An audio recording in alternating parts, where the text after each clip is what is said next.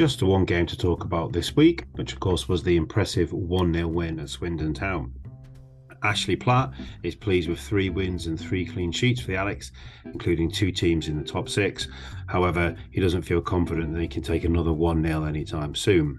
Stuart Grimley thinks that the Alex worked their socks off, had some chances, some excellent subs, and some excellent changes of tactics. A hard fought three points on the road. Uh, Neil Bergen thought there was some top quality gamesmanship from Dan Agyei, or words to that effect. Daniel simply called it an unbelievable win, whilst Panini Union suggested that we should let the bell toll loud. Meanwhile, Andrew Bamforth thought Okonkwo was magnificent and he was the match winner. Paul Taylor was very fond of the way that Lee Bell was playing the binary system, while Brad Budden thought it was a great win and he really thinks we should be extending Connor's loan at Raith with the recent return to form of Billy Sass Davis. Nat Holland thought that we had to dig deep for that one. Uh, thought we he also thought we delved really deeply into the dark arts of time wasting and game management, and it was really good to see how much that rattled the home team. Simon John Spencer thought it was a brilliant win, and he also loved the winding up and the effect it had on the opposition fans and players. Trevor Griffiths um, of this very pod felt it was good to see the Grinders get yet another three points on the board. Ryan Hayward contributed that Okonkwo and offered our defensive cheat codes at this level. Richard Johnson thought that we sucked it up for the first 20 minutes, then grabbed a goal before giving our good friends from Swindon a lesson in game management. And finally, Graham Miles thought it was an excellent battling performance where we defended manfully and Swindon didn't really create much other than one good save from Arthur. We, he felt we were very professional and we kept going to break up play. He was glad to have a happy car journey home for a change.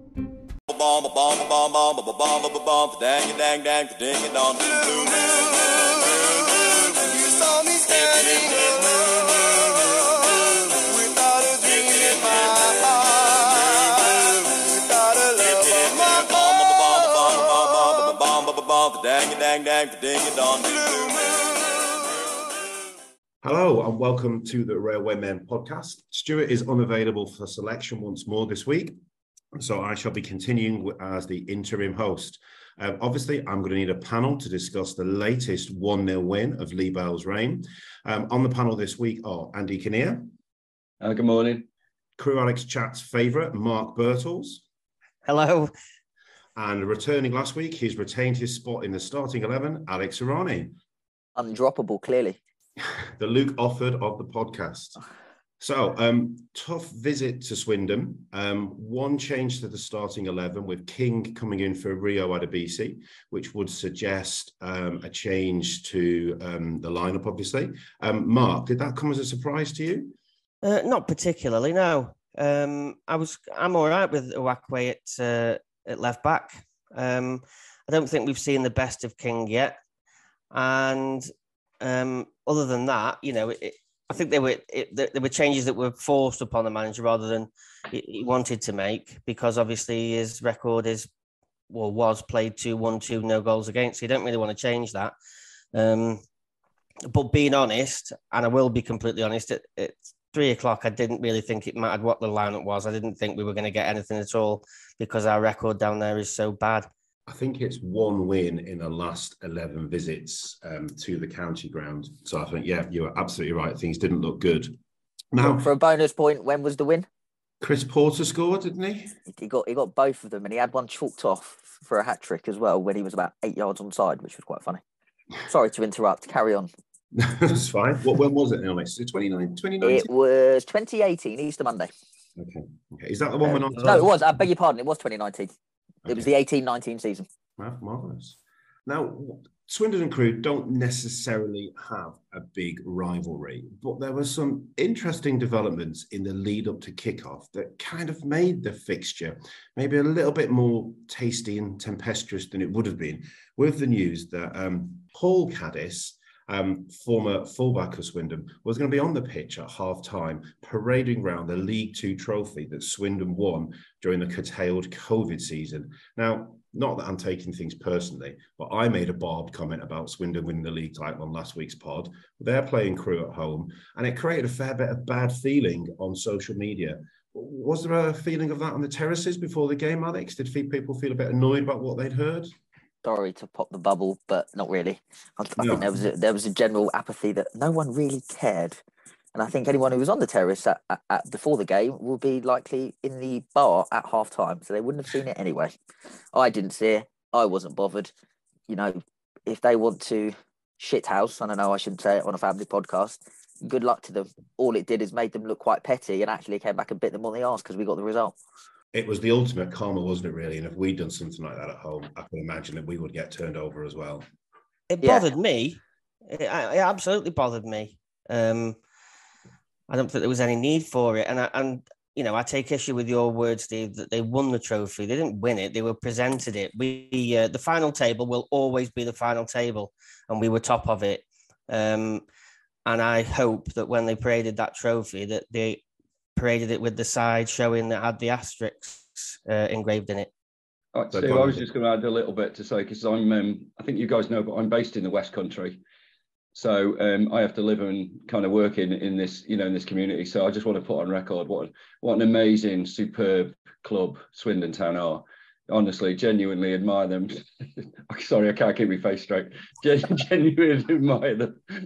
And um, I thought it was a strange thing. I think I'd say a couple of things. Firstly, Paul Caddis was doing that because he was raising awareness to uh, to, to to seek extra funding for type one diabetes research, and I think it was a laudable you know ambition that he was you know that he was trying to do and that could have frankly been achieved by just dragging him onto the pitch to say a few words about um, about his campaign we didn't have to trot out two trophies i think the bit that was a tiny wind up was when the mascot grabbed the trophy from um, you know from the from this you know the dubious season and and came up in front of the Crewe fans and was giving it the big i am pumping it above his head and and all of that and i thought um, you know the way the Crewe fans stood and applauded and acknowledged the great club that Swindon Town are was you know was was absolutely superb reaction from um, from from the Crewe fans.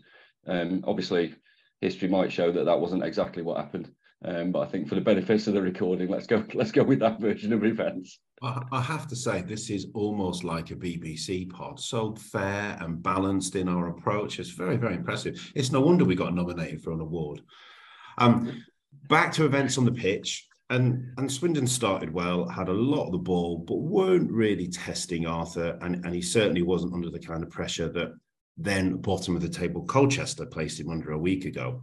Um, and then out of the blue, it was the Alex who took the lead via a penalty. This came from some really tenacious work by Kelvin Mellor after a corner had broken down. Andy, what was your perspective on the penalty? Well, we were a long way away. So that firstly, we are right at the other the other end of the pitch. I, do you know what? Mel is an enigma for me. I, I, can get as happy with him and as cross with him in almost the same moment at times, but when he gets in and around, you know, the box, it, it's like his effort level goes up another another notch. And um, I don't know if you know folks can remember, old enough to remember. The, Forest had a, a fullback called Viv Anderson back in the uh, the late eighties and uh, sorry in the um, late seventies, early eighties. And and and Mellor reminds me of that when he gets in the box. He, he, those sort of telescopic legs reach out and they create a bit of a problem for the defender because I'm absolutely convinced the defender was was on for the ball. You know, when when he's gone in for the challenge, he's thinking he's getting the ball, and you're just not expecting a nine foot leg to reach over and get in the way. And um, I mean, hats off to him. I thought he was, you know, he was he was excellent in that position. And there's something about him that just, it's like his game lifts when he gets within 30 yards of the box. He's just he's a different player. I can't quite fathom it out, but um, yeah, great effort, and um, you know, totally against the run of play. To be absolutely honest, it's like you said. I thought Swindon were were excellent in the first you know bit. They're three in midfield. Um, absolutely bossed it over our three. They were they were just the you know first half they were they were superb. Um, and so we've just you know we've got up there and he's created something out of nothing to be honest, and it was brilliant. They didn't do much though, did they? In the sense of yeah, they knocked it around, they looked okay, they did look better than us, but like we said, Arthur wasn't tested. They weren't cutting us open at will. We stayed compact and we sort of let them have it in areas where they weren't really hurting us. I mean, on the Kelvin Mellor point, I, I did worry that because he was obviously at right back, which was in front of us, so you could see where he's defending. He always seemed a yard off his man. And I was like, you need to get tighter here because the further, and then he kept on backing off, backing off. And I was like, you're going to get yourself into trouble here because there's a penalty on the cards because you keep on backing off into the area and you're that yard away. By the time you do engage, you're likely to be just that half a step out and then bang, you go down. The fella goes down because you've made contact with him. Um, but he sort of, they never really drove at him enough to force that indecision. And they seem to, it all seemed to be in front of us, look quite pretty. I, I never really thought, oh, there's a goal coming here. Back to the penalty. Um, and um, Aggie's technique was quite interesting. And obviously, we saw a lot of penalties in the recent Pizza Cup game against Leeds. And um, and the modern day footballer seems to have acquired this this strange technique of, of not running up, but a slight stroll up and then a shuffle. Um, and and any any takes on um, Aggie's technique for the penalty, Alex? I, I think he's trying. Firstly, he grabbed the ball off Connor Thomas to take the penalty. So I'm not necessarily sure he was designated penalty taker. Him and Thomas were having a right old conference, and in the end, Aggie just took the ball off him and said, "I'm having this." Which, considering I believe Thomas's last effort was a rather tame one against Stevenage, I don't think there can be many complaints. Um, I think the technique, and I'm, I mean, I did used to take penalties back in the day, but I didn't subscribe to this technique. I used to just be put your foot behind it. Um, I think they're trying to sit the goalkeeper down, or at least get the goalkeeper to commit to one side by the stutter, and then you, you go the other side. The keeper didn't really commit, and then in the end, he just ended up putting his foot through it anyway, which makes me think, couldn't you have just done that from the outset? But there's two types of penalty. There's a good penalty, there's a bad penalty. Good penalties are one that goes in the goal. Bad penalties are one that don't. That was the former because it went in the goal. It's quite simple as far as I'm concerned. And then there was a rather interesting celebration. Um, Mark, are you, are you, a fan of the fingers in the ears to the home fans behind the goal celebration?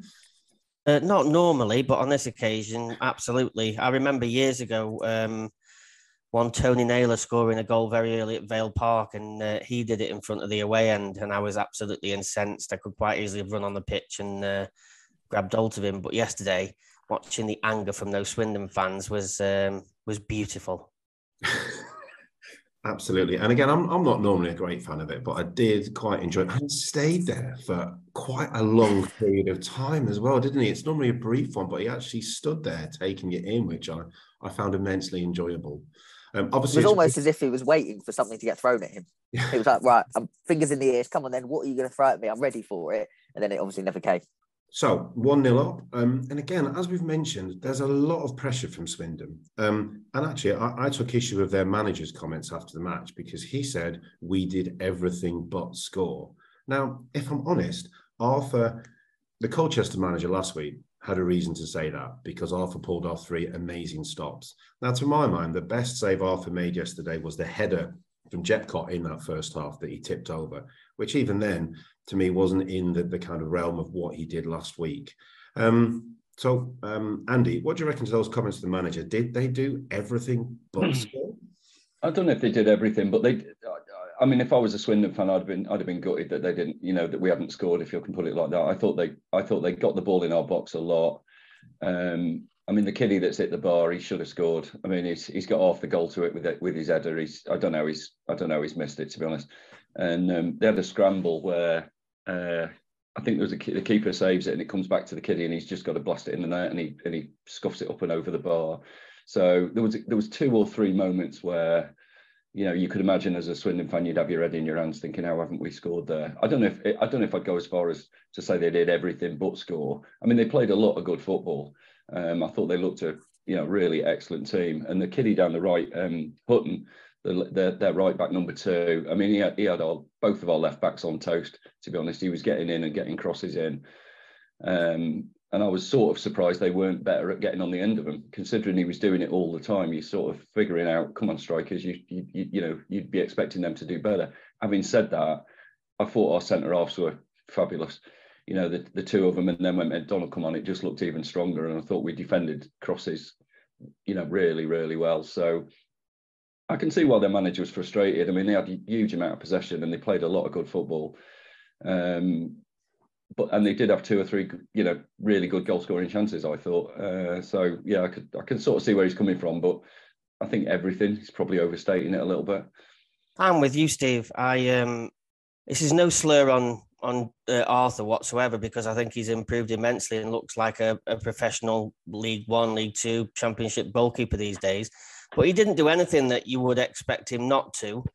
I think that's credit to Crewe. The, the chances that we did give away were were from not the most dangerous areas, apart from the, the header that he tipped over the bar. And you're quite right, he should have.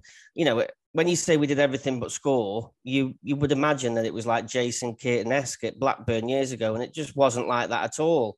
Um, they, for all the possession uh, that they had and the, the crosses that came in, Crewe were extremely resolute and organised and defended on the whole extremely well. I'd agree with that, Mark. I think the defenders are looking stronger because the keeper's looking more confident.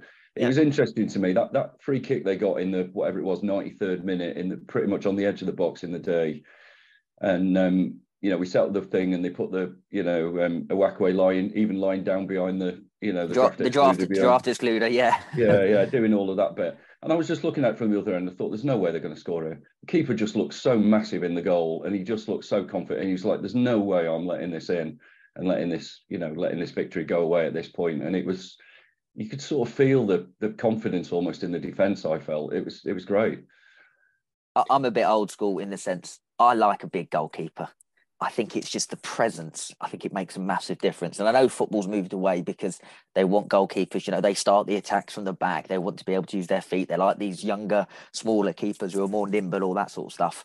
But I don't think you can beat a big goalkeeper who fills the goal, who gives confidence to the defence. And if anything, intimidates the attack a bit because you're thinking, bloody hell, am I going to score, score past that bloke? He's massive. And I think you did have that presence with our, you, you do get that presence with Arthur now. Even the one, um, I mean, he flapped at the cross and then matey boy or kiddie as you call it. I quite like that, Andy. I might use that.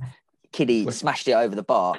That was probably a better chance than the header. I think the header was quite. It was a whipped cross, so he sort of just had to angle it, and it's sort of more of an instinctive header.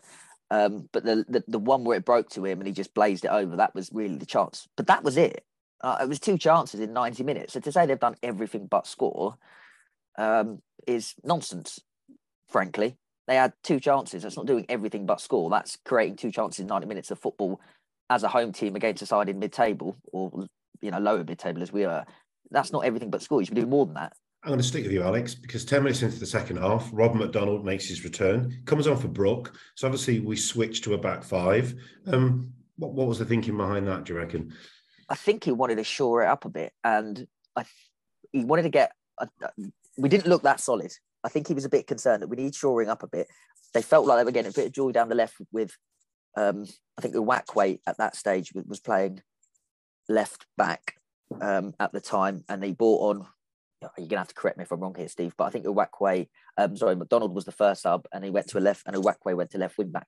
He looks more comfortable at, at left wing back, I think, Uwakwe, because he's got the insurance policy behind him as a left centre half, and it allows him. He's better going forward than he is going backward. So I think the idea was to get Uwakwe further up the pitch. The issue you've got is Kelvin Mellor isn't the wing back. I think if anything, he's more suited to the right centre back role. So it does mean you can end up being a bit lopsided because actually your width is coming from the left hand side, and as an opposition, you can probably set up for that. But it worked. We did. It sort of just settled us a bit because there was a bit, you know, they were building up a bit of a head of steam. You were worried where it was going to go. Concrete Rod came on, shored it up, and there was just a bit more stability at the back. I I like Tariq Uwakwe at, uh, at left back because of the attacking threat, and obviously we saw the benefit of that last week when we got the winner um, because I don't think Rio would ever have put that cross in. But Uwakwe struggled yesterday to stop any sort of crosses coming into the box, and I think maybe that was the the thinking of bringing on the extra centre half, but that to to head out the box. Um, but just quickly on that, before he changed to a, uh, a back five, we obviously had Billy Sass-Davies in um, a back two again, where me and others have said he can't play and we haven't let a goal in yet while he's been there. Um, so you know, I have to hold my hands up and say I was wrong, um, and to give massive credit where it's due. You know, he's come into the side. He's obviously um, Lee Bell obviously favours him more than David Artell and Alex Morris did. He's put faith in him. I think it's really good that Rod McDonald didn't come straight back into the side at his expense because that sends out the wrong message. Um, and at the moment, he's earning his place in the team, and you, you can't argue with his selection. We haven't let a goal in yet under under Lee Bell's uh, tenure. So uh, well done, Billy Sass-Davies. I don't want to. Sorry, I was going to add to that, Mark. I think I think that's you know brilliant commentary. I also think that when McDonald come on, we played more football. It was like we were suddenly a bit, little bit more solid. back there. So everybody's confidence seemed to lift a little bit, and we passed the ball around, you know, more than we'd done any other time in the game. And I, I couldn't quite fathom out what was going on because it was. It, I think you're right, Alex. It was definitely brought on to shore up the defence and to deal with the amount of crosses that were coming in. But at the same time, we suddenly looked like a better football team uh, with you know with with that. Now whether that was the fact that Uwakwe's then moved out you know, into a slightly, you know, wider wing back position. I, I, I, don't know, but it was it was a it was a good move. It was a you know I thought it was a significant substitution. Actually, it made a real difference to the way Crewe looked. Just on on those two points. So, Mark, I'll start with your point firstly. And this isn't a criticism of Billy Sass-Davies, but I don't think we've kept the clean sheets because of him. And I'm not saying we wouldn't have. You know, you can't argue. The stats are the stats. We've kept three clean sheets in three games but I'd say it's more been in spite of him. If we'd have conceded last week, let's take the Colchester late chance. He was absolutely nowhere for that long ball over the top. You know, Offord and Arthur have probably been the two that have been the mainstays of these clean sheets. Now, that's not to criticise Billy. He's been in the side when we kept three clean sheets playing centre half, and he's played every minute. So, pat on the back, well done. But there's still a lot of room for improvement there, and I'd still be looking to get McDonald back in that side once he's fit. Now, if he's going to go to a three, it's different because then you can have Billy as the centre of the three. You have Offord flanking him to the right, and you have McDonald flanking him to the left. There's, I wouldn't disagree with any of that. I think you're quite right. We don't want to go over the top, but I'm just trying to give credit where where it's due. And listening to you then, it's also quite comforting to think that we've got Zach Williams and Conor O'Riordan to come back in. So at centre half at the moment, we're extremely well stocked. And I think we're so well stocked at centre half. I'd be looking. I think as and I agree, and this is on to Andy's point we did look better when we went to a three. We looked more comfortable. We were able to sort of pass through the through the thirds. We we, we looked quite compact, um, and we could put our foot on the ball. I think I still think that's the way forward for us. I think the issue you've got is you've got this slightly lopsided squad, and we don't have a natural right wing back. I think left wing back roles we're, we're quite well stocked. You've got Rio there if you want. You've got Tariq who can play there. The right wing back is a concern, which doesn't really allow, allow us to do it. I'm an advocate of a back three. I think I, I, do like it as a formation. I think if you play it well, you get overloads in different areas of the pitch.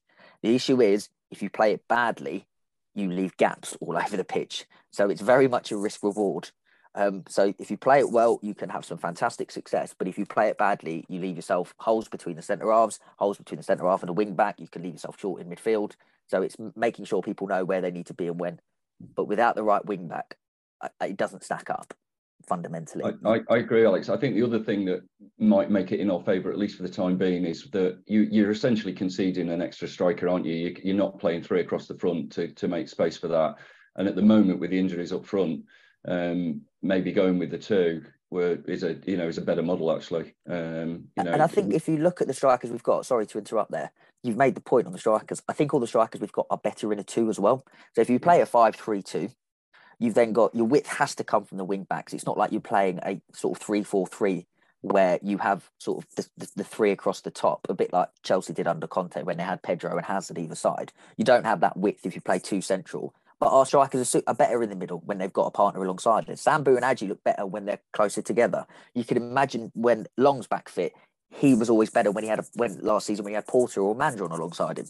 So I think that is still going to be applicable here. But if you're going with the two up front, you sacrifice your wingers and your width needs to come from the fullback, uh, your wing backs, and it comes back to I don't think Kelvin Mellor's got it in him to get up and down that touchline. I actually think as a right centre half, he's quite well suited to that position, but he's not a right wing back. So January will be interesting because if they get some of the loanees' wages off the book, let's take, and we can't say his name. I think Steve said we said it wrong three times last week. Lechabela, um, if you get if you get Lechabela off, maybe you send Brook back, you free up the wages, you say, do you know what, we're going to go with this back three. We've got the players for it. Let's put the money in and get a wing back in. I'm, I'm an advocate of the back three and playing that three five two. Um, I'm just conscious that a lot of people have got a lot of scars from that last year when it was used rather badly as a defensive tool rather than an offensive um, setup. I'm, I agree. I think the front two play better as a pair. But the gap, the problem is 31 year old Kelvin Mellor is not going to get up and down like a right wing back, is he? No. And it, it's it's absolute. I mean, I played wing back. I don't know why I'm talking about my career when we're here to talk about, but I pl- I've played left wing back. It's hard work. Like you are up and down. It's constant. So you do need a real engine to do that. And I look at Tariq. He's suited for it. I think Rio can play it as well. The right wing back role, they'd have to get someone, they have to get almost a specialist in. So if there is a young lad from like Alan who we signed last year, that type of player is suited to play wing back, would be suited for us. And I think it could, we could unlock, I think it could help us actually start to play football. Because if you get a Rod McDonald at left centre half who looks quite comfortable on the ball, Offord's good on the ball at the right centre half, you can then bring the ball out and it gives you that that progression. Okay. Back to the pitch one final chance and, and, a really good chance for Crewe, I thought, um, with Agyei's header when he drifted in at the back post. Maybe should have scored. Notably, it was a cross from Connor Thomas, who gets a lot of grief for not passing the ball forward, but it was a lovely cross, picked up um, Aggie at the back post. Mark, should he have scored? Uh, well, it's, who am I to say he should have scored? It certainly looked like he could have. Um, you're a panelist, Mark. That's what you do. You answer the question you get asked. That's who are you to say whether he should have scored? Well, I, am I'm, I'm in no position to say to Daniel, you should be scoring. He's a lot better at football than me. I think he probably would feel that he should have scored or at least hit the target. I don't think the keeper's getting there if it's on target.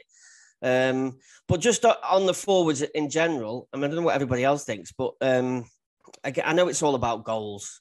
Um, of course, I do playing up there, but I think Chris Long is going to have a real a real struggle to dislodge um, Bassala Sambou to get back in the side. I can't remember a Crewe player um, in the recent past with a work rate like his.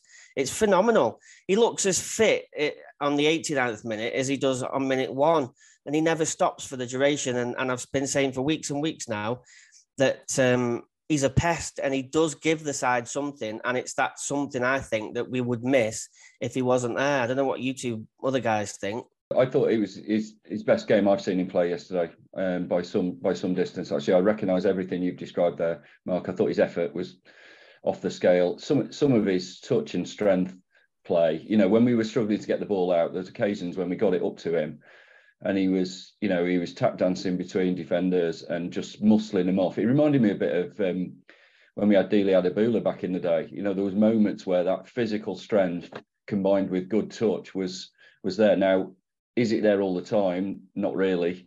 Um, is he likely to sort of you know burst through the way Dele did at times back then? Not, I don't think he's quite that. But yeah, I, I am with you. I thought he he looked you know he looked a proper baller yesterday. Actually, he played he played really well. And um, yeah, I thought that the, the two of them did excellent actually because I think that, that, they were kind of on their own a lot of the time.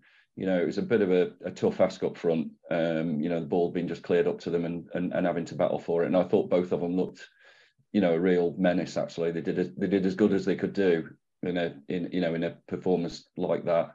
Um, I was yeah genuinely impressed actually. I echo all. of That's why I left it to you, Andy, because you said exactly what I was thinking. Yeah. Nothing further to add on the Agyei header. You know, you can say get it on target, but actually, it's one of those. You get it on target. All right, got it on target. Made the keeper made a save, but actually, he was going risk reward there. He's missed. He's missed the target by an inch, but if he gets it the other side, it's a goal. I don't mind that he's trying to arrow it into that corner, thinking, "I want to score a goal." He's not thinking, "Let me get my head on it. Let me get it on target."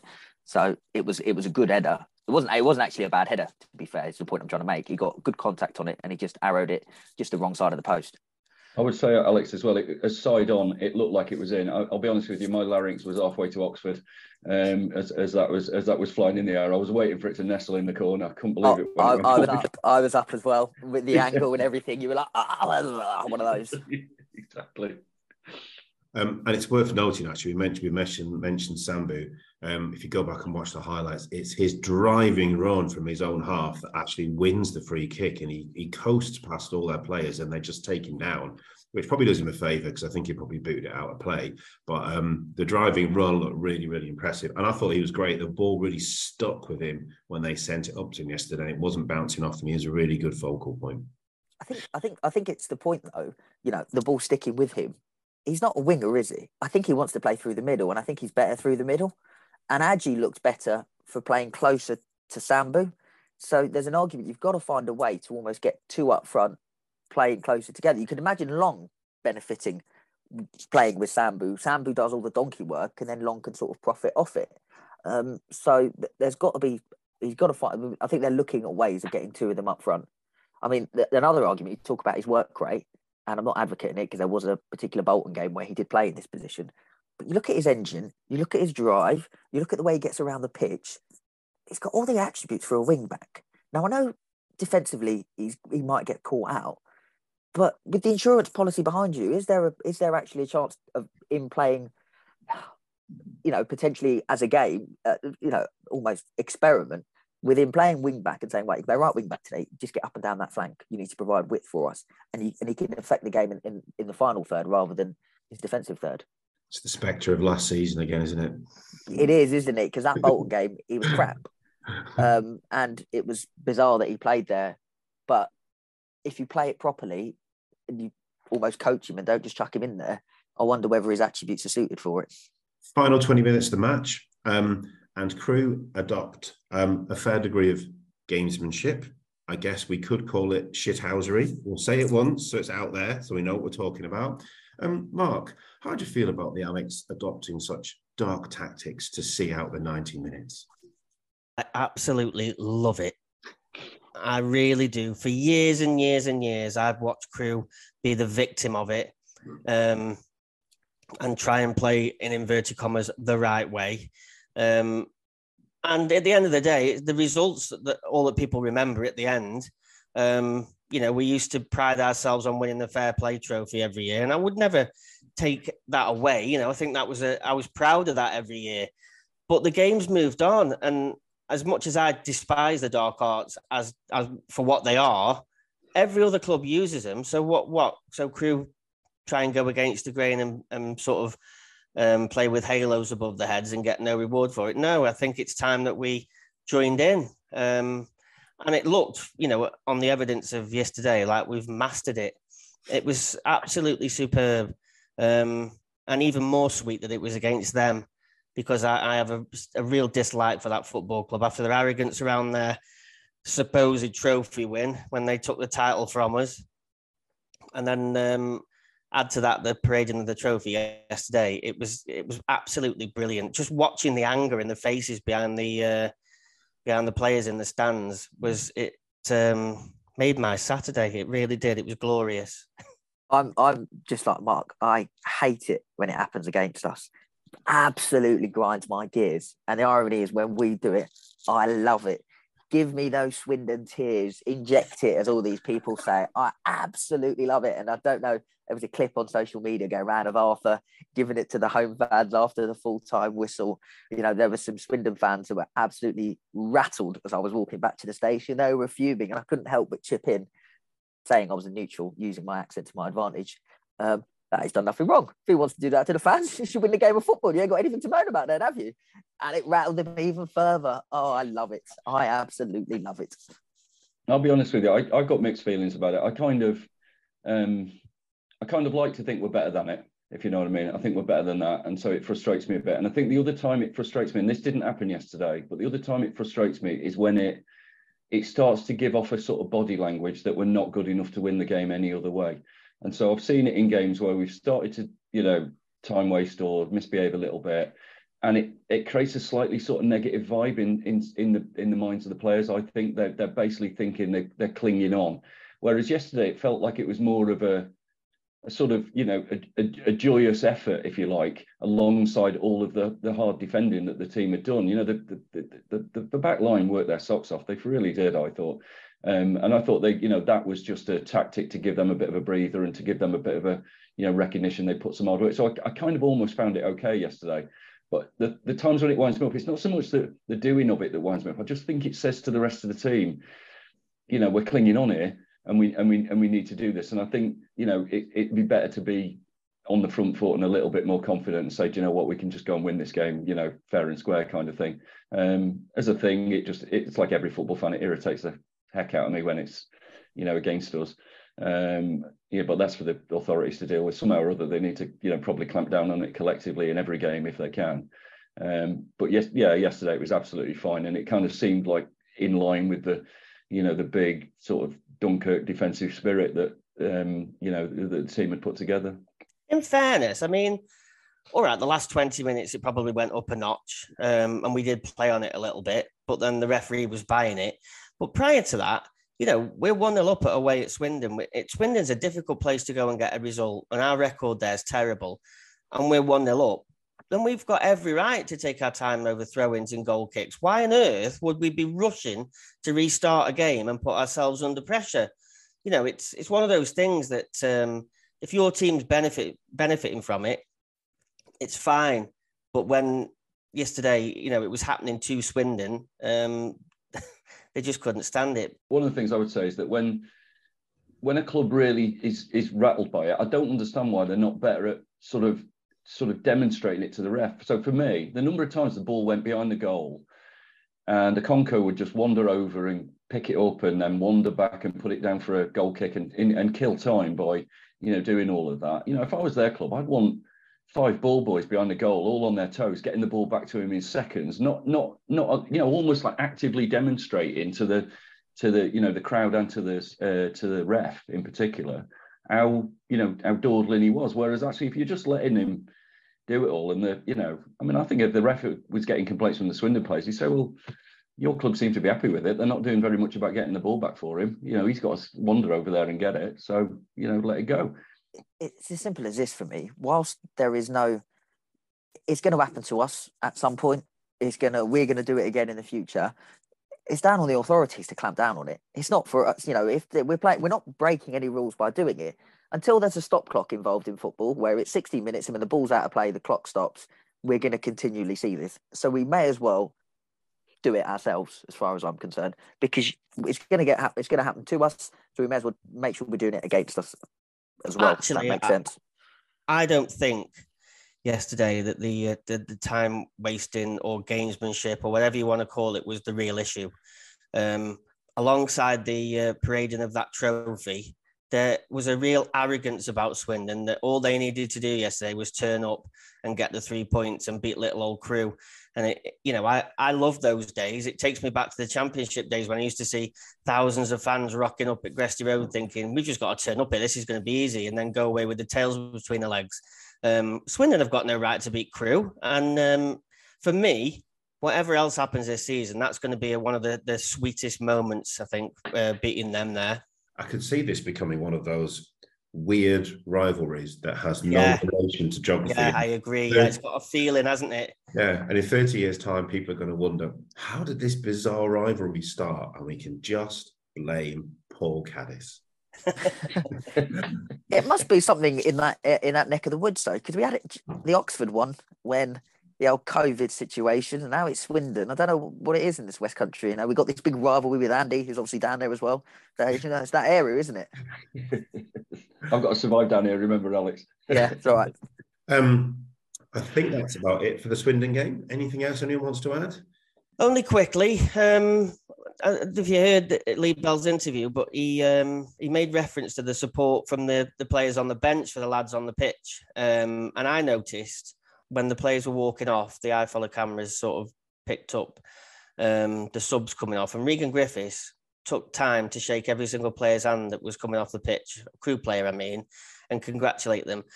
Um, and for a player that's sort of not featured, not likely to feature, I think it spoke volumes about the togetherness and the team spirit that they've created within that group or within the training ground. And it, you know, it didn't go unnoticed.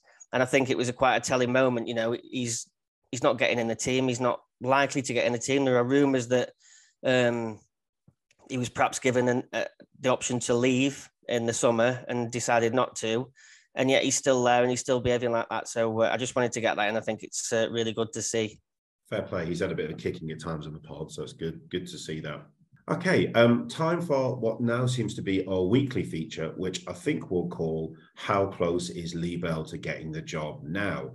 Um, and obviously, we asked the panel last week for their thoughts um, on the management application process, and another one 0 victory, um, it does feel like he might be inching closer to getting the job, particularly again with the lack of any kind of media information forthcoming from the club. Um, Alex, what do you think? Uh, anything changed in the uh, in the process of appointing a new manager? Not particularly. I mean, as far as I'm concerned, there still needs to be a process to understand if he's the right man for the job. The, the performance, it was a better version of last week, wasn't it? We defended better. Did we have that much quality going forward? Not particularly it's much of a muchness. Is there is there enough evidence to give him the job? Do we think that we're going to progress under him? You'd have to say no because in the three weeks we've had three of the same performances with three of the same results, but they are results and it's a results business ultimately. So I don't know. I really don't. I, the, the silence is eerie, though. I think that's what I'd say. And I do wonder whether they're they're thinking and you know potentially looking at going outside, but it's the constraints that whoever they get in is going to have to work within. Um, so I really don't know. And as a panelist, you should have more of a forthcoming opinion, but I don't on this instance, unfortunately. Mark, what do you think? We didn't hear from you last week. I think it's interesting to see that the fan base um, celebrating the um, the gamesmanship or whatever you want to call it. You know what what I'm talking about. Um, that we've just been talking about for the last half an hour. It, it was sort of celebrated last night, and I can't help but feel because I still think Alex Morris got a raw deal from the fans, and I can't help but think that if we played like that under him yesterday and got the same result, he probably would have been criticised for the lack of football, which I think is a bit unfair. Um, I mean, look, we Dario's genius was getting the best out of the group of players he was in charge of. We didn't play uh, silky football under him all the time. It's a bit of a myth. You know, we did play good football, but he also, when we had to sell a player or we had injuries and stuff, he adapted and he looked at the players and he came up with a way of getting the best out of them. And I think that's what Lee Bell's done and is doing. He's looked at the group and thought, okay, we're not going to score a hatful of goals. So the most important thing is to not let any in and let's see what we can do at the other end. Um, and he's doing it. And the results speak for themselves. Um, I'm glad that it's not my call because I think it's when, when we're winning as we are, it's becoming more and more difficult. Um, you know, in some respects, if we'd had three defeats, it would be easy for people on the board to say, now we need to get somebody in. But you, you can't argue with results. People have screamed all season, it's a results business. Well, he's just got three of them and not let a goal in. Here, here we go, though. Sorry, sorry, um, Steve. I'm going to go host for a minute. Mark, it is your call. What are you doing?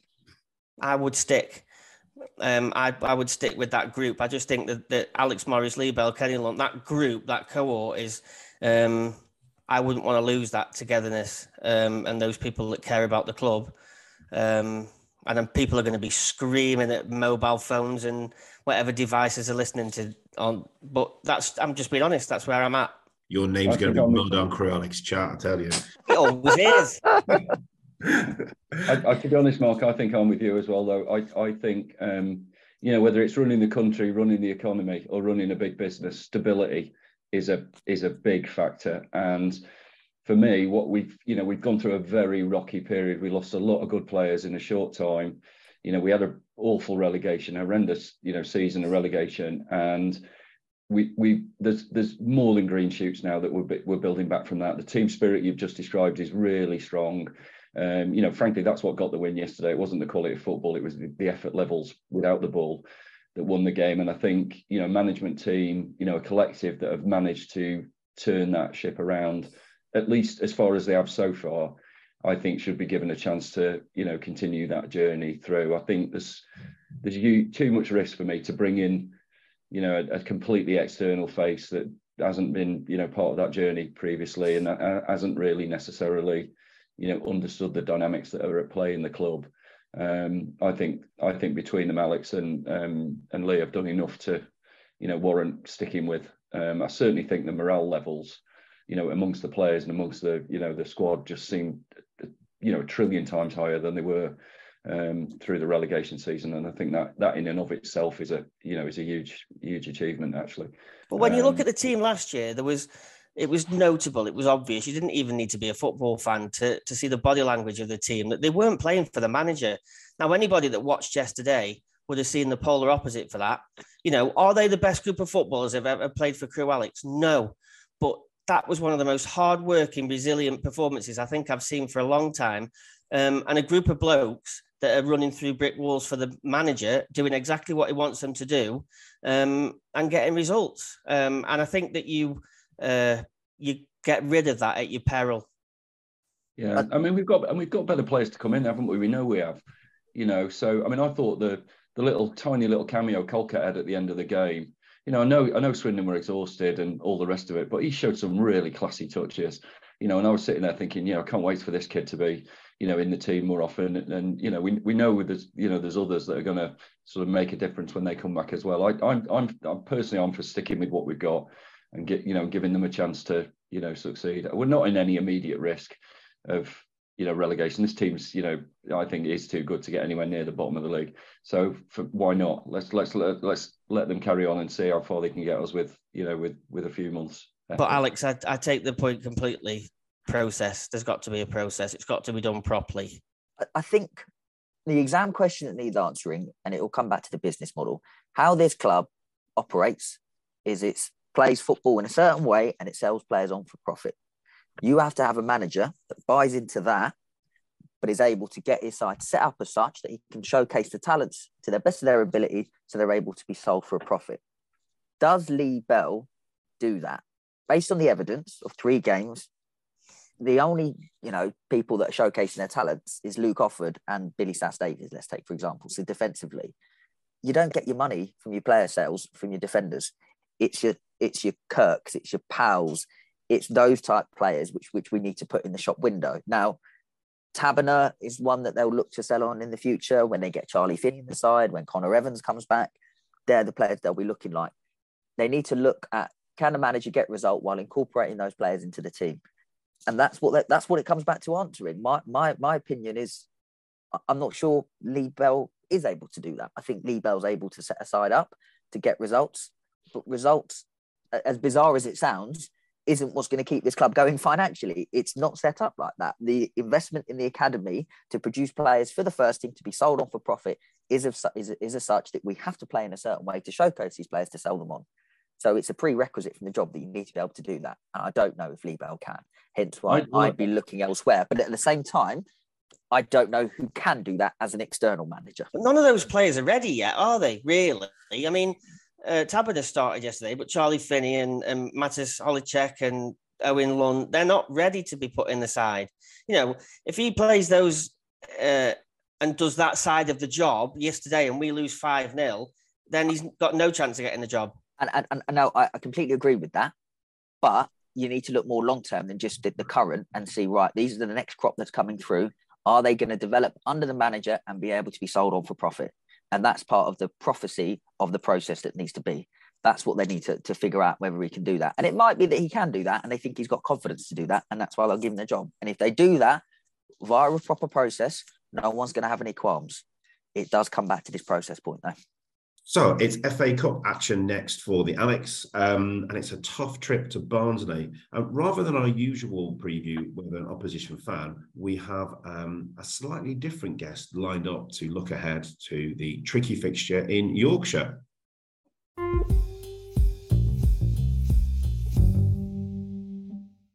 Hello, so I'm joined now by Steve Foster, uh, ex Crewe, ex Barnsley player, uh, and you'll probably notice this isn't Steve, who you've just been listening to. Uh, he is in a shopping centre, so he's asked me to jump on. Uh, I am joined by Andy, who you've just been listening to as well. But hello, Steve, thanks for joining us. How are we doing? You okay? Yeah, excellent. Thank you. Thank you for for coming back onto the podcast. Um, the reason I've asked you to come on today is we normally have an opposition fan uh, with it being FA Cup week next week, I thought we'd do something a bit different. Um, ex Crewe, ex Barnsley, and you let me know as well that you are actually watching quite a lot of Barnsley at the moment. Yeah, I mean to be fair, I try to get back to both uh, to both clubs. I say both clubs. I play for more than two clubs, but obviously Crewe and Barnsley being my uh, the, the main uh, clubs that I played for um, during my career.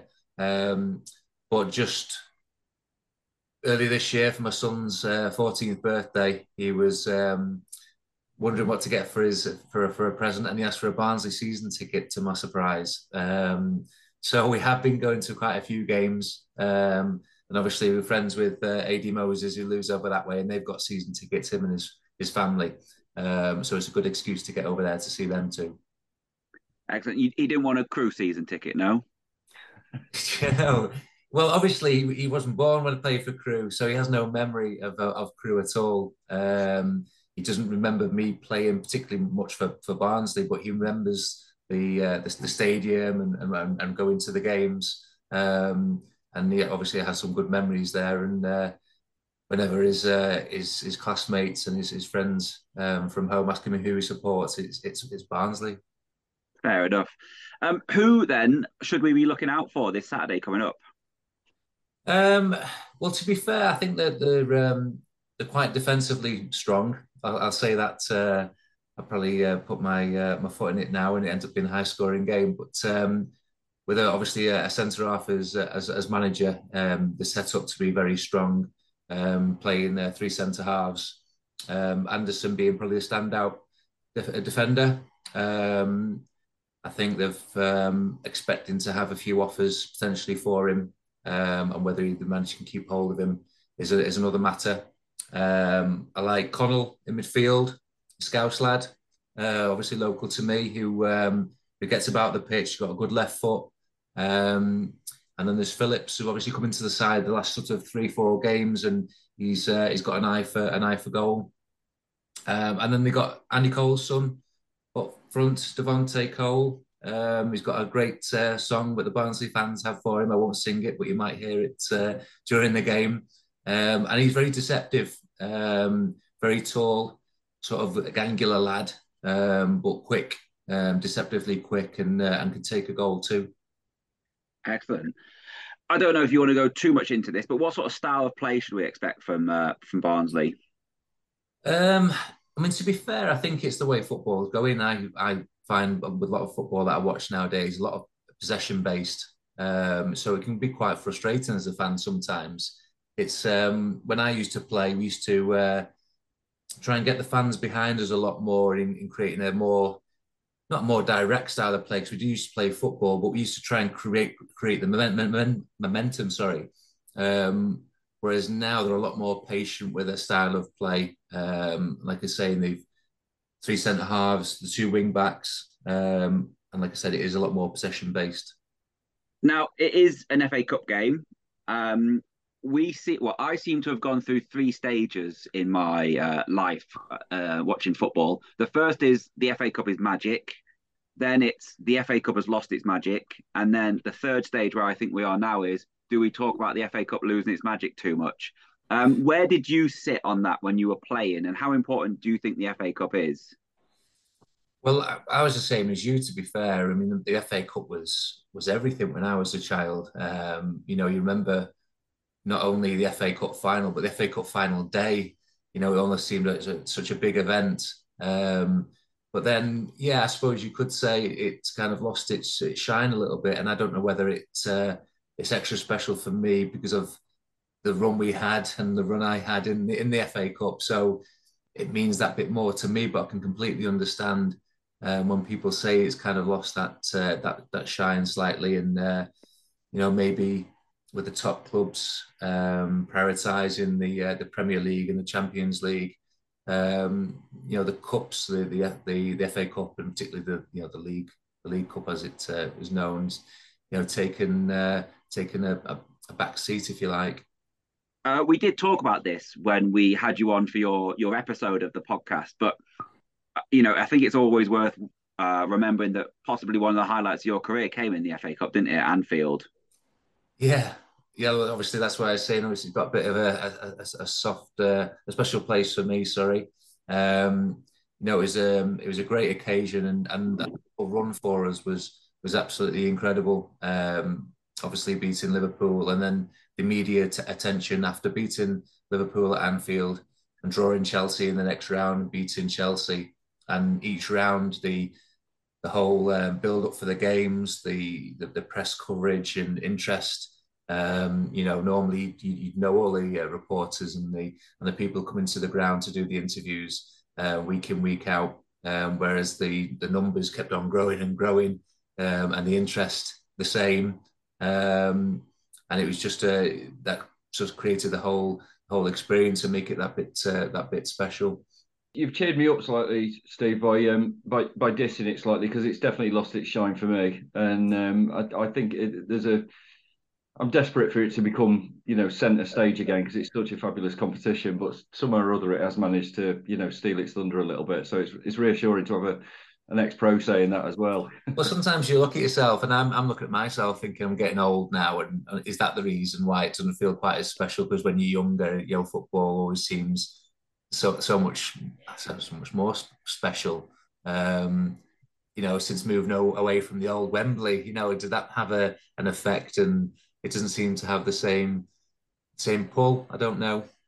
Now, Steve, whilst we got you on, uh, I think it would be pretty uh, remiss of us if we didn't talk about what's happening at Crewe at the moment. We started the season with Alex Morris, um, another, well, one of your ex teammates, although uh, didn't actually really play any first team football with him because he didn't really play any first team football.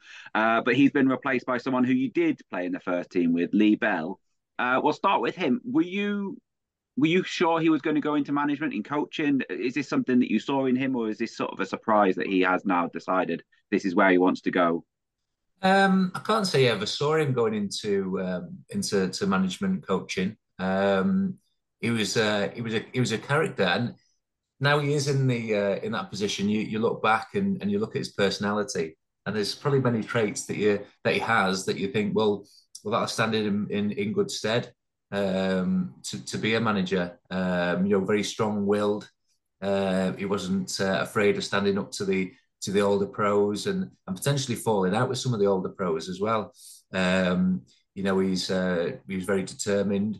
Um, I'm sure he'll say himself he wasn't um, the most, he wasn't blessed entirely with his, his football abilities, but he was determined to make um, everything and the best out of what he had.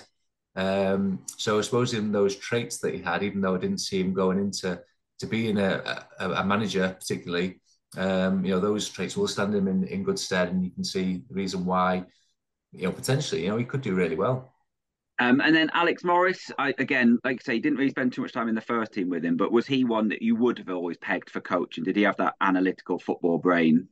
I think, I think more so, yeah. Um, again, I think I'm going off more of his his personality than um, me sort of predicting that he'd go on to do his coaching. Um, he obviously loved the game, and was, you know, like saying it was such a shame that he didn't manage to to make it, and the injuries he's had and the problems with his injuries was, you know, it was uh, was a real real shame. And he showed real determination to try and get back from those injuries, but it wasn't uh, it wasn't to be. But he had that love for the game to to go on and stick uh, and stick in there to, to, you know to make um, make a living out of the game, which um, you know is uh, you know, great credit to him.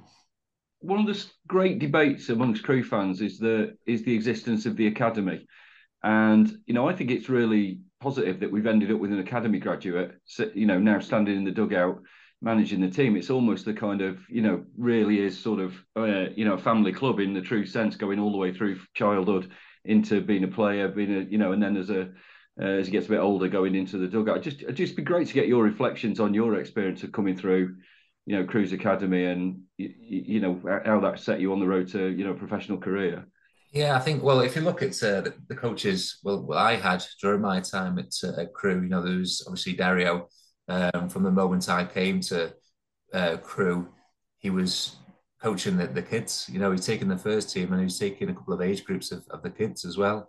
And obviously, his uh, coaching ability is is well world renowned. Um, you know, he, the, the, things that he he did, the plays he brought through, and obviously there's this uh, Steve Holland as well, who's um, with England now, doing uh, doing really well, having been at Chelsea, and um, and Terry McPhillips as well, who you know did really well, um, doing really well. Um, you know, so we had um, a great selection of, of coaches to not only learn from as a as a player coming through, as a young player coming through, but also to take on board, you know, their coaching techniques and, and the things that they taught that then the lads who have gone on and, and done coaching and are in coaching, you know, they can and they always look back at you know the ones I speak to and and take um, and take a lot from from the coaching and the coaches that they've been under as as kids.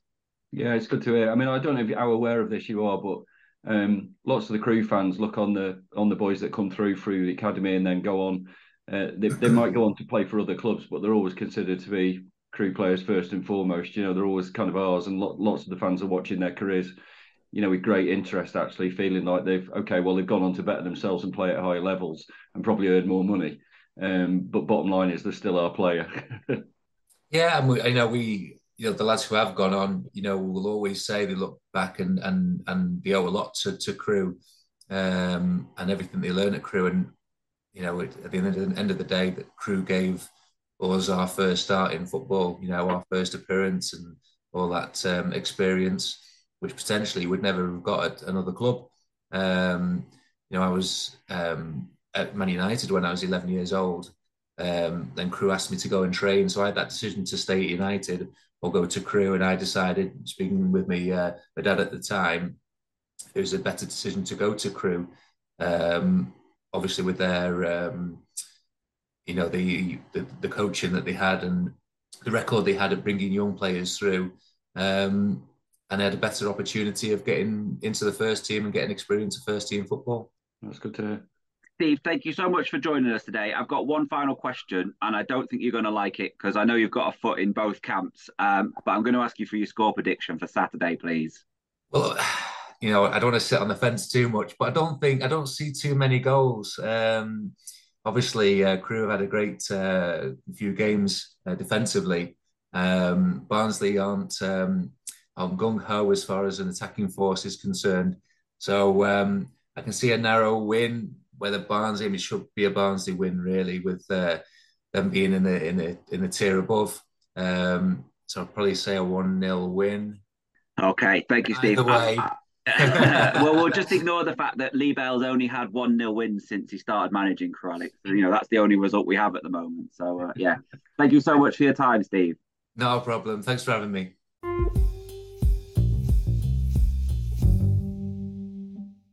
So, um, Barnsley are sixth in League One and have an excellent defensive record. It's going to be a tough game. Um, Andy, how do you rate our chances in the Steve Davis derby? Well, I need to. I mean, I need to sort of declare a position up front. I, am not a fan of the FA Cup anymore. I think it's it's died as a competition in my mind, to be honest. And the sooner we get out of it, the better. Is largely my view these days. So I'm not. I'm not at all bothered. I can't see us I mean, I think they're a decent side, and I, I think they're a, a, you know a club on the up is how they genuinely feel to me. So, you know, I'd be I'd be resting a few and and not worrying about it too much personally. But I know that I know that won't be a popular opinion. Most people want a, a Premier League third round tie, and um, and believe me, if it comes along, I'll, I'll happily take it. But I'm I'm never that bothered about the FA Cup these days. Mark, do you agree? Up for this one, or not really bothered?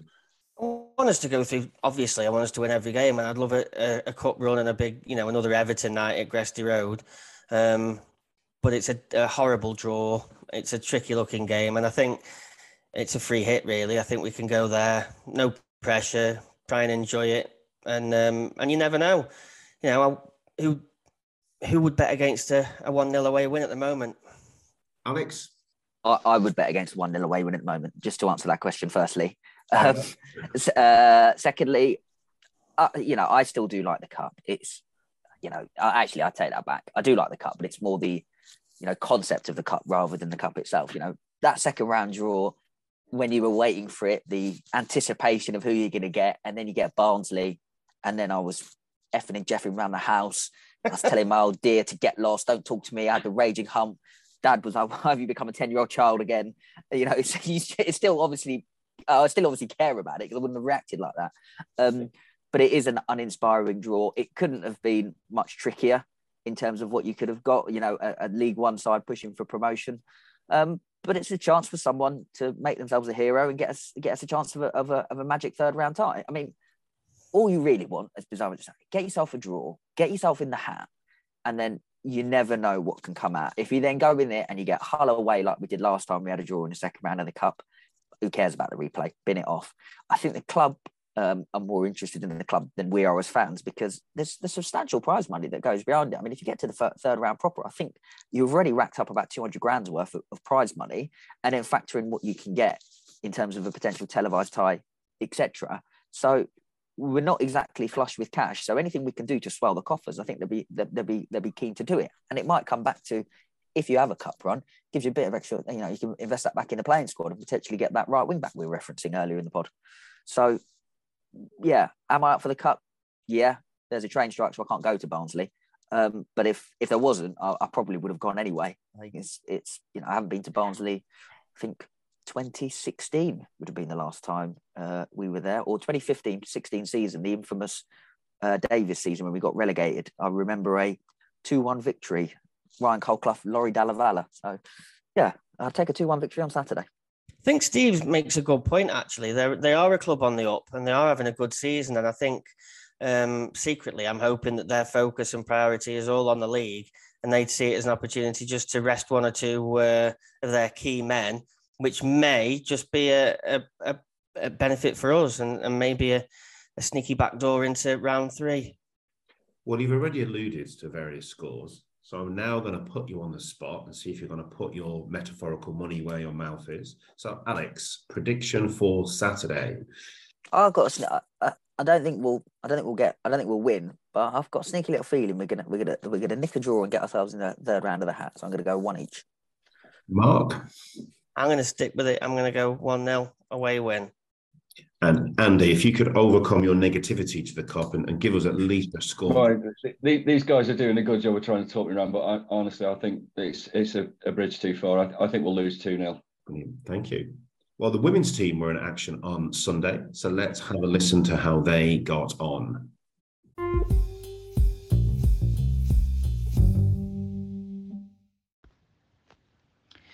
So I'm here with Lauren Cooper, captain of Crewe Alex Women, um, after a 6 1 win against Darwen. So, after a great performance from the girls today and a result to match, what do you think clicked today to win so comprehensively? Um, I think over the past couple of weeks we've been training really, really well. Um, starting to just, you know, grow together as a team. Obviously, injuries keep happening to us, which disrupts the flow a bit. Um, so I think, yeah, training, we've just kind of taken what we've been doing at training into the game today. Um, I thought we were quick out the blocks from the start. I know Darwen, I think they had a bit of trouble getting stuck on the motorway. Um, so we kind of got at them straight straight from the off and 3 0 up inside 15 minutes, I think, which obviously settles any nerves on such a big game for us today. Um, we knew that we needed to get the three points, and that's exactly what we've done. So, yeah, I couldn't be prouder of the girls today. The defence looked so solid and limited the opponents to, chan- to half chances. Have you worked on that at all in recent weeks? Yeah, um, obviously to be fair, the defense sorry, the defense normally is quite solid. Um, usually, and obviously over the past couple of weeks, you know, we've conceded five and, and four, obviously against West Brom, and, and five the week before. So we've um yeah we've done a bit of work on that at training and kind of learning to adjust our feet and, and knowing when to drop and knowing when to step, which has obviously helped us massively today. Next week is cup action once again. Is this something that you're looking forward to as a team, or would you prefer to get some more league games under your belt? Um, obviously the cups disrupt the league flow a bit. um, we're obviously wanting to try and get as many points on the on the table league table as we can. So obviously, yeah, cups disrupt that flow a bit. But I think from our point and from our perspective and our point of view, you know, nothing changes. Whether it's a cup game, whether it's a league game. Obviously, a cup game we want to win, we want to get to the next round, and obviously, if it's a league game, you know, we want to get three points on the board. So I think from our point of view, nothing changes really in terms of whether it's the cup or the league. Obviously, next week will be a bit of a different test. Um, but yeah, really looking forward to it nonetheless and try and get through to the next round of the cup. Finally, you're building a great little fan base up at your new home. What does it mean to the players to get that kind of recognition, especially from the youngsters? Yeah, I think that's a massive one from me. Obviously, we, we can't thank the crowd enough that come down to watch us. I know it was raining at the start of the game today, so it's, it's never very appealing to go out and, and kind of stand there and watch, but we just want to try and put on a performance week in, week out for them. Um, and try and get them to keep coming down. Obviously, the youngsters are massive. I know there's a little girl that comes to watch us. Um, and tra- travels home and away to follow us, which obviously we massively appreciate. And um, it doesn't go unnoticed from the girls. I think today, when we scored, you know, it wasn't just for us; it was for all the people on the sidelines as well. So yeah, that doesn't go that doesn't go unnoticed. That's great. Thanks, Lauren. Thank you.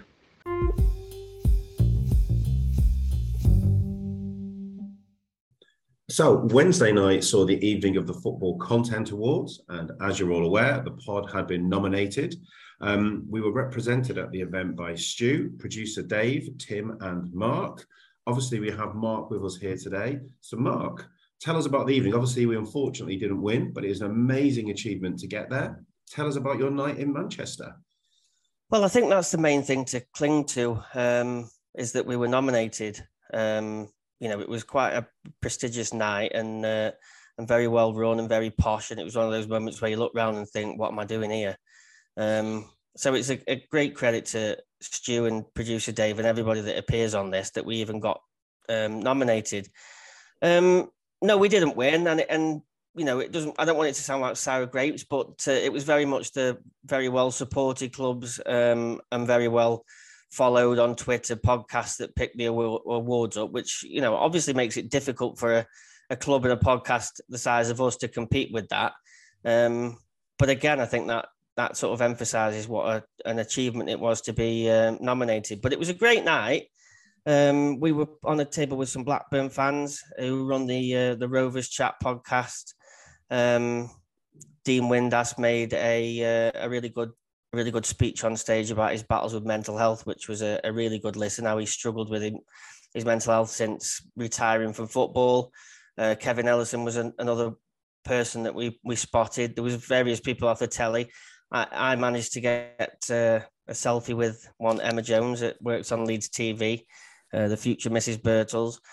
Um, it was a really really good night, and you know, for me personally, the highlight of the night for me uh, was getting to spend the night with Tim, Stu, and Dave, and we talked football, we talked podcasts, um, we talked this podcast, and uh, yeah, it was a really, really enjoyable night, and um, it would be amazing to think that uh, we could get nominated again. I think that's what I'm going to take away from it. It's a, a huge pat on the back for for everybody that's involved with this. It's um, and to be honest, it was an honour and a pleasure to be able to represent what I think is an amazing podcast. And I think um, I think you've already mentioned it, but a big thank you to everyone who listens and everyone who voted to, to get us there. It, it's an amazing achievement in the face of some competition from some far far bigger clubs with far bigger fan bases than than our humble selves.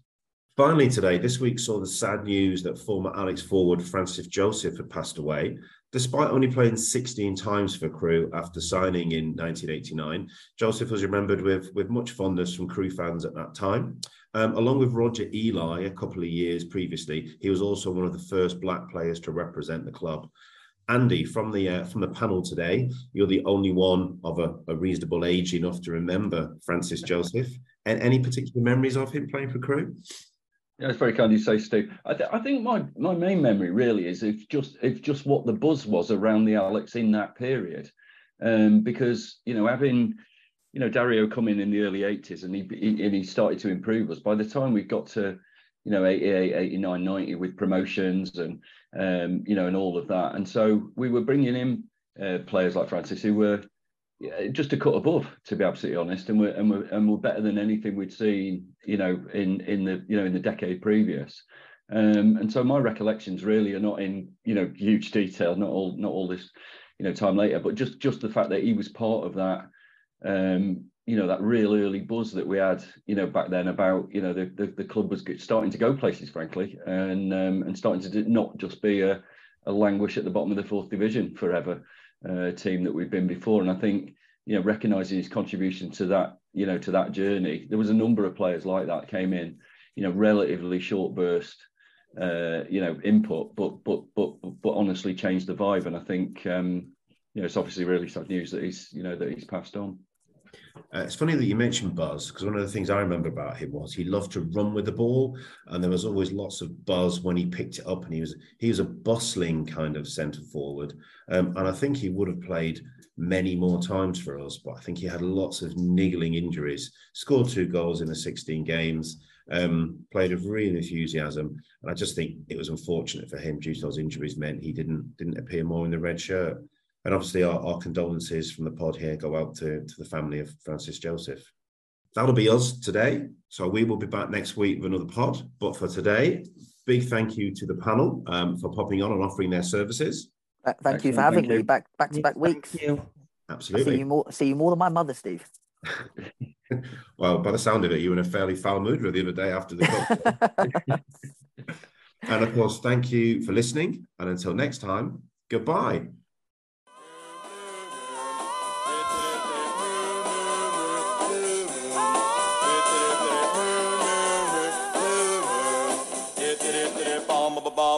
ba bom bom ba ba bom ba ba bom dang dang dang ding dong ding blue moon